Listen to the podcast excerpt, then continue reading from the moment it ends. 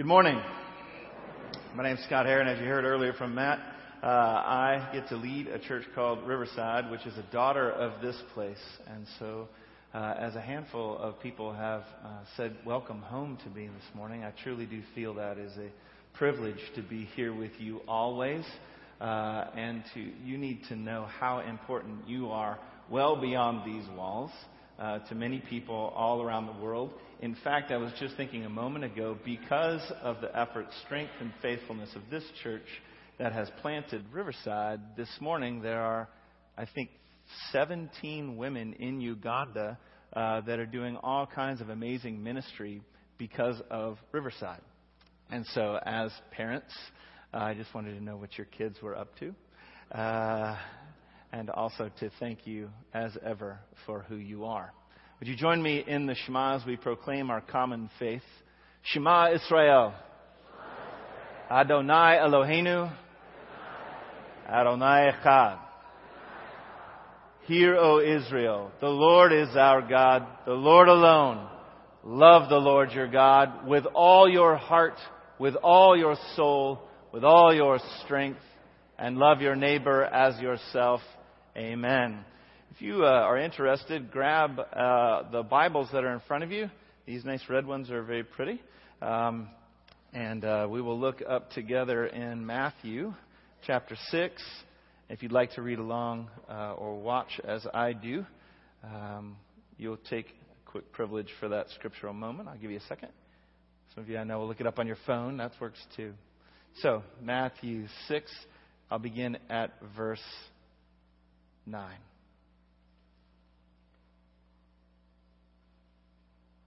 It says this Pray this in, pray then in this way. Our Father in heaven, hallowed be your name. Your kingdom come. Your will be done on earth as it is in heaven. Give us this day our daily bread and forgive us our debts as also we have forgiven our debtors. And do not bring us into a time of trial, but rescue us from the evil one. These are the very words of God. You may be seated. Now, it's really very interesting if we begin to look at what's going on right here in this scripture because the Lord's Prayer is a powerful and important piece of our common heritage. It is a piece of our spiritual DNA and an important one. Uh, when um, this moment comes along, it's kind of interesting. If you think about who's standing there and what they're doing, it, it's the disciples with Jesus, as often happens, but they ask him kind of a, I don't know, a strange question if we think about what's, what's happening. They, they said, Would you teach us to pray? Now, what we know about these guys is that they have been religious their whole lives. They've gone to religious schools. They've been in religious homes. They're, they come from an area which is probably most commonly thought about as, uh, even in the Talmudic times, all the things that come out of that era and that place in the Galilee, especially at this time, are some of the most important revelatory interpretations of Scripture of all time. It's a powerful thing. It's almost like looking at the Galilee and Capernaum, where Jesus called home specifically as saying it's like Harvard, Princeton, and the University of Texas all combined into one place. You can well imagine.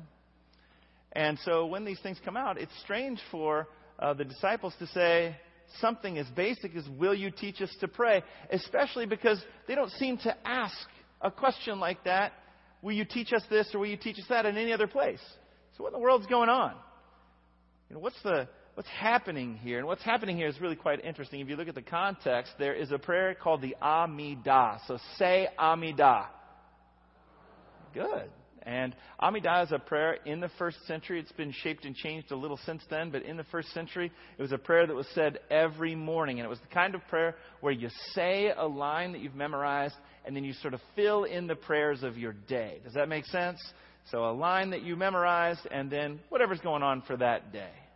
And that's what they would do, and they had been doing that for a long time. An ancient prayer when Jesus showed up, which is kind of a fascinating thing to think about. But what was happening then is that this kind of beautiful piece of tradition uh, was being kind of shaped and changed a little bit by the different disciples that would come to their particular rabbi and they would say to their rabbi, Teach us to pray. Now, that was a phrase that basically meant, Will you, our rabbi, teach us, your disciples, your version of this tradition?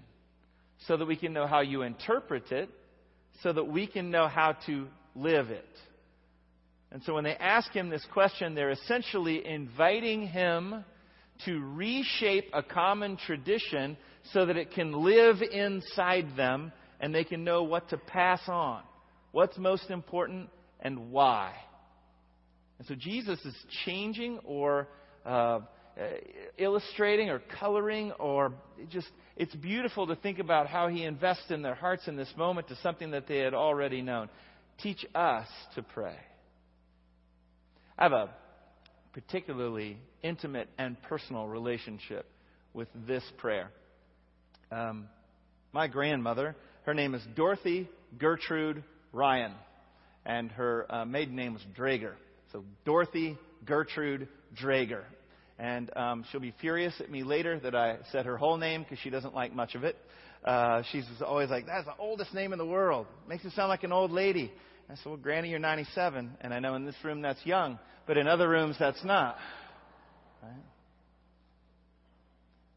And she uh, was known to me as Granny. And she was known actually to everybody that ever got around her as Granny. Uh, my friends called her Granny, my sister, uh, my cousins. She was Granny, Granola, Granny the Great. She was all kinds of things. And when we got to go stay at Granny's house, we got to have cookies and cakes and basically everything. And so we went back and forth between. Oh, and she also had cable, which we didn't have at home. So it was just like the like a vacation in her living room. You know, eat as much as you want, watch all kinds of things you never see, all this kind of amazing stuff, right? That we got to experience when we went to Granny's. And so we would love to do that. Cheering from the younger, I'm appreciative. Um, and so we would go there. But one of the things that Granny did, and I've asked all of my cousins, and every single one of us had this same exact experience. What she would do uh, is that at some point she decided that she was going to teach us all by heart the Lord's Prayer. It was something she was just going to do. Uh, and you know, when grandmothers, grandfathers get something in their head, that's going to happen. And so, uh, what she would do is we would sleep in these little twin beds, and we get to go and stay with um, Pops and Granny. And um, she would come in to tuck us in, and she would sit down on the very edge of the bed, and she would say, Now, Scott, let's pray. And I'd say, Okay. And she'd say, We're going to pray the Lord's Prayer, something that Jesus taught the disciples. Okay. And then she would pray. I'd close my eyes she'd pray, and I'd listen to my grandmother pray.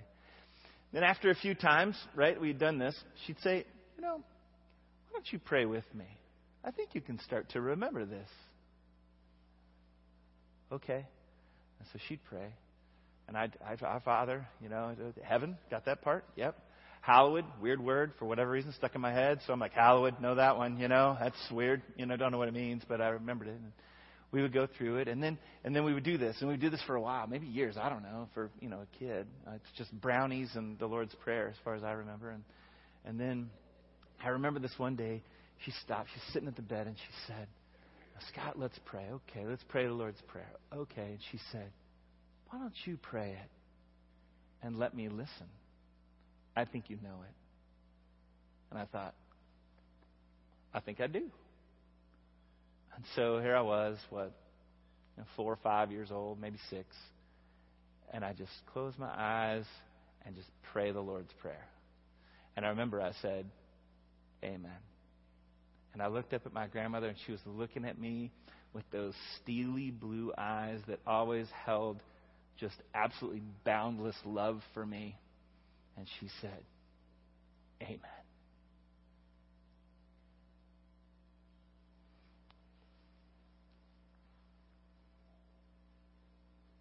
It's a prayer then that has become kind of a part of who I am. But it's funny because strange things can happen to you across the course of your life. And one of the things that happened to me that was strange was you can get caught up in this idea that you should kind of abandon all of these little things that you memorized when it comes to church. that these traditions of the church are really oppressive in some way, and I suppose they can be. We always have to be careful. Jesus was pretty careful when he was talking to the Pharisees that some of the traditions that they experienced had become oppressive, and yet at the same time, mostly that was about their hearts and not the traditions themselves. And my heart turned at one point to all, away from all of these things. And so my problem was I didn't want to pray these prayers that, like the Lord's Prayer, I'm just saying words, man. You know, I sound like a really bad Texas hippie. But like that was the thing, right? Like I can't, I'm just not, I don't, like I'm just saying it. Sometimes I even pray the prayer and I don't even remember that I said it. You know, just roll it right out, fine, whatever. And so I stopped and I was like, I need to pray as the Holy Spirit leads me, right? And that's good. And I've learned that. And it's been a powerful thing. And people have mentored me in that experience, and I've grown to where I love it and everything that comes with it. And there's great power in listening to the Holy Spirit and praying. But what it did to me, though, and what I chose, is that I turned away from all these prayers and all this world that was allowing me something quite different, something really, really crucial. Something that I think I stepped away from and have, in the last few years, begun to step right back into because of the patterns of love that I see in scriptural experience. See, because what I think actually the Lord's Prayer does for us is something incredibly powerful. What I think we're doing when we say the Lord's Prayer or anything like that is we're rehearsing something important. We rehearse. Now, there's a little known fact about me that I'm about to out, uh, and I'm sorry for that. But uh, I have been in many musicals. Okay? Now, don't fear, I'm not about to sing. Uh, and the reason I tell you that is because ultimately, the reason that you haven't heard that I'm in musicals is for the reason that I'm not going to sing. Does that make sense? But one of the things that he did when I was a little kid is that our church, one of the traditions of our church was we put together these massive musicals. We did huge Broadway productions in downtown Austin, where we built these great big stages. We, we hired directors and choreographers, and all these people came in, and, and then it was like half the University of Texas choral ensemble and half you know, Bill that teaches you Sunday school, so it's kind of awesome, you know. And I was different people in different. I was Jake and Annie Get Your Gun. I was the oldest son in The Sound of Music. I was a lot of different things along the way. I remember my father was Jed in Oklahoma, who is the bad guy that is eventually killed, and that happened when I was little. So I would sit there and I'd be watching this whole thing, and somebody would come in and say, Scott, come with me. We're going to go have a snack. And we would leave, and now as an adult, I find out that they would come in and get me before old Jed got killed, so that I didn't see my father get killed over and over and over in the middle of church, I guess. But, you know, God bless those people that take care of the kids, right? And take care of me. But here's this thing that would happen to us when we would do this musical. We would get down into the basement of the church and we would practice and practice and practice and practice months. We would practice hours on end.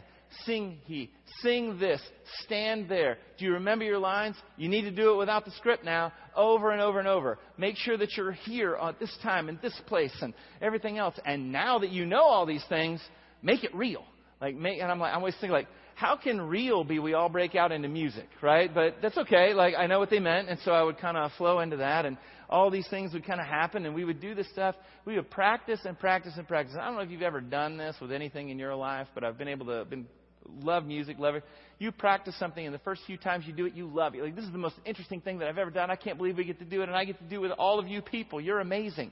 And then somewhere along the line, you begin to think, this is the most boring, meaningless, ridiculous. I can't stand that I'm actually doing it. And all of you people are the worst people I've ever met in my entire life. I don't want to be around you. I don't want anything to do with it. And then right before the show actually goes on, you think, this is the greatest musical ever written. And I can't imagine a cast as brilliant as all of you. Right? It's this funny little process that we go to as we mature into the people that we're called to be in those little moments. And rehearsal was crucial. You see, because rehearsal provided us with an understanding of what was actually going to happen on the stage when all the people came from all over the city. The Lord's Prayer is rehearsal. It is something that we say over and over again, and that we love when we learn. And maybe even like me, you step away because you think, But boy, when it comes to the rest of the world coming to see who we are, we better have an idea. You ever wonder who you are, why you're here, what's going on? Maybe it's because, in part, we've stepped out onto the stage without rehearsal. It's wonderful to know your lines. It's wonderful to know the choreography. It's wonderful to know that you are called to be the, the greatest heart in the room that you can possibly be, to love well on behalf of Jesus the best way that you can. It's wonderful to know how to respond. It takes time, it takes rehearsing. And Jesus looks at those disciples and he says, Let me teach you a piece of the infrastructure that you will build the structure of your life on. Let me show you a piece of your spiritual DNA that if you will allow it to govern your life, to be the rudder of your ship, then you'll be able to navigate any storm. Says our Father. Love that. Doesn't say my Father. You ever notice that? I got teased relentlessly for about, I don't know, a month out at Riverside because we were going to do a series on the Lord's Prayer, and they had it broken up into sections, and I couldn't get past the word our. The idea that this prayer, in its spiritual structure, is not about you and it's not about me, but it's about us, is profound. Our very identity in the eye and the heart of God is not built around who we are individually, but who we are as community. Right in the beginning. Our Father. Father, not even about like, like how God can be, we're in his laboratory or, or in some way where like his playthings or something else going on. Sometimes we talk about that like, oh, God does this to people or oh, God does that to people. No, he doesn't. We are his children. We live in a broken and wounded, imperfect world. He loves us like the perfect Father that He is, with grace and mercy, clarity and boundaries and hope. Our relationship with Him as children with a Father. No more, no less, ever. He says He's in heaven. Where's heaven? Gosh, that gets weird, right? We often think about it some distant place. And Jesus is so clear when he says, Repent, the kingdom of heaven is near. And when he says near, he doesn't mean in time. What he means is near like your breath is near to you, available right here. Our Father who loves us together is right here. Oh, man. That begins to build something to me in a really different sort of way he, he says, let's, let's give us our, our daily bread. And then there's pictures of manna for my six year old. I asked him, I was like, what does it mean to have our daily bread? You know, and uh, Kylan's like, tortillas. Like, I know what that is. Like, our daily bread is tortillas, you know, which is great. Uh, and at least he'll eat something. He's six. But it's more than that. It's yes, to sustain us, please, Father. And if you have ever been around absolute poverty, you know that there's an incredible prayer in that. But there's also the prayer that says, Man does not live by bread alone, but by every word that comes from the mouth of God. It's the words of God that become a part of us, integrated into our very souls, that allow us to become anything worthwhile at all. And that's delivered by the grace of God in Jesus Christ and by His Spirit that informs our own. On earth as it is in heaven, that's a good one, right? Like I, what I usually do, I realize this when I was praying this. What I usually do is I say, around me as the best version that I've seen before in the world. What I really want to do is say, well, they do it really well, so we should do it really well here. And God says, nope, that's the lowest version. What I want you to do is actually say, on earth, around you, like it is in its perfection and its beauty when it's governed by love. Entirely, that's you. You have to practice that. You have to rehearse that.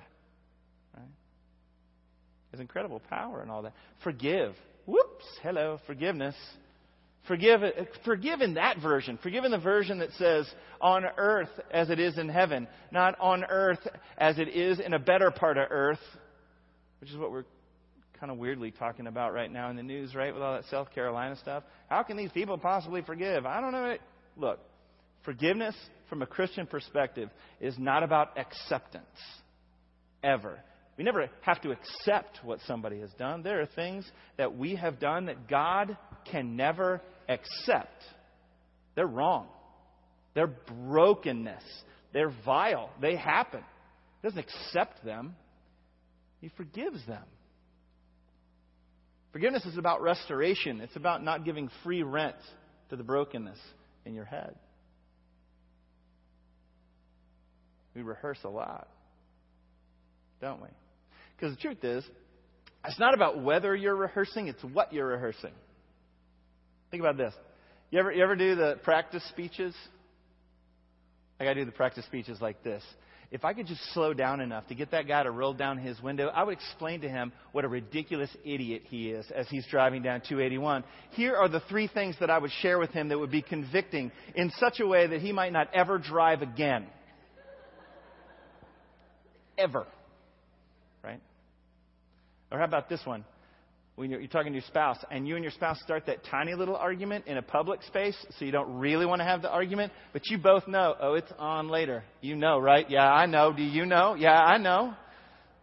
And so later, you know, she may have forgotten, or I, whatever, she may have forgotten, but I have practiced so many speeches. If she says this, then I'm going to say this, and then she's not going to know. I'm going to be like, yeah, you know, how about this part? right? And we do this ridiculous stuff where we practice these speeches in our heads. We even start to believe things about people because somebody told us they thought they might have heard of this. And we say, Well, I can't believe that's just horrific. I tell you what they are, they'll never ever. And we practice it, and then we actually make decisions based on something that we don't know because of a series of practiced thoughts about something that's not true. You're rehearsing. You're made for it. The issue is what are you rehearsing? Because it'll show up on the stage of your life. And you and I go, oh, where did that come from? Rehearsal. Rehearsal.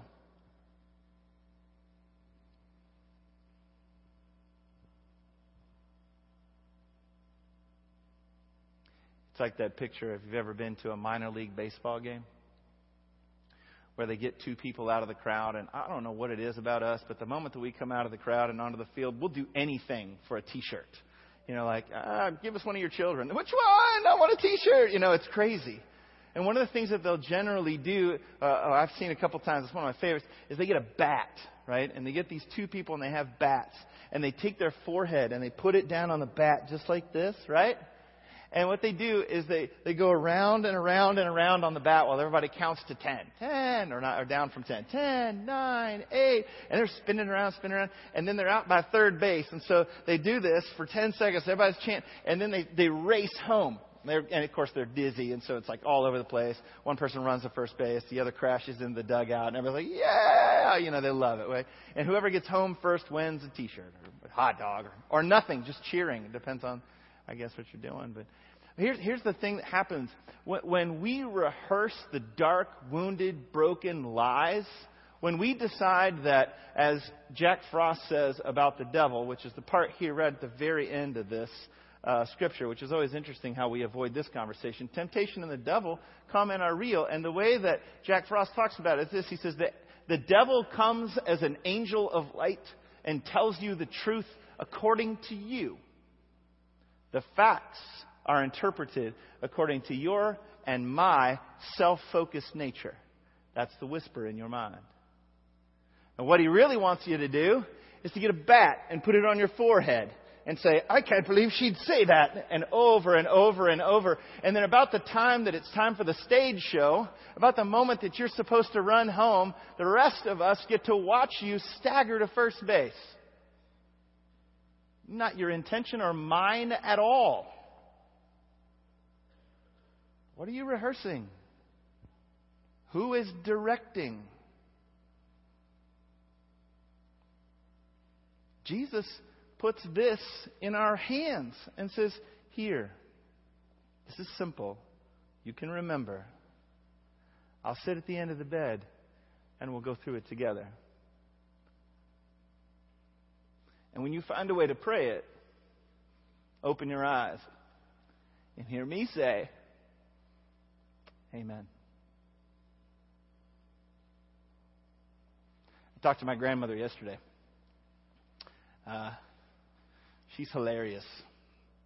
Praying for us this morning. Probably the Lord's Prayer. I thanked her. And if you haven't had an opportunity to thank the people that have built your faith, you should.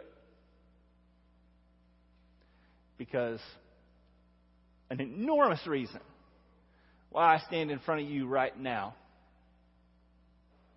is because of a 97 year old woman who sat on the end of my bed.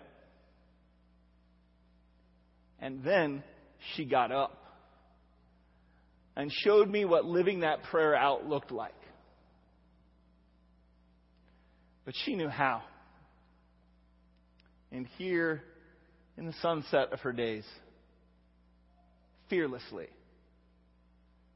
she shows us all what that looks like too.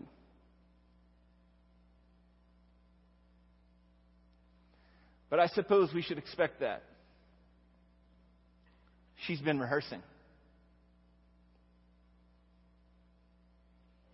Will you pray with me? So, Father, we are grateful that you give us the pieces that we need to rehearse our own minds and hearts by your Spirit now and in this place. Would you teach us and shape us and train us? Help us to rehearse that which gives life and to let that which takes it go. Father, help us to believe in you with half the measure you believe in us and transform the world around us by the gift of your Son, Jesus Christ. For it's in his name and with his words that we pray and live. Amen.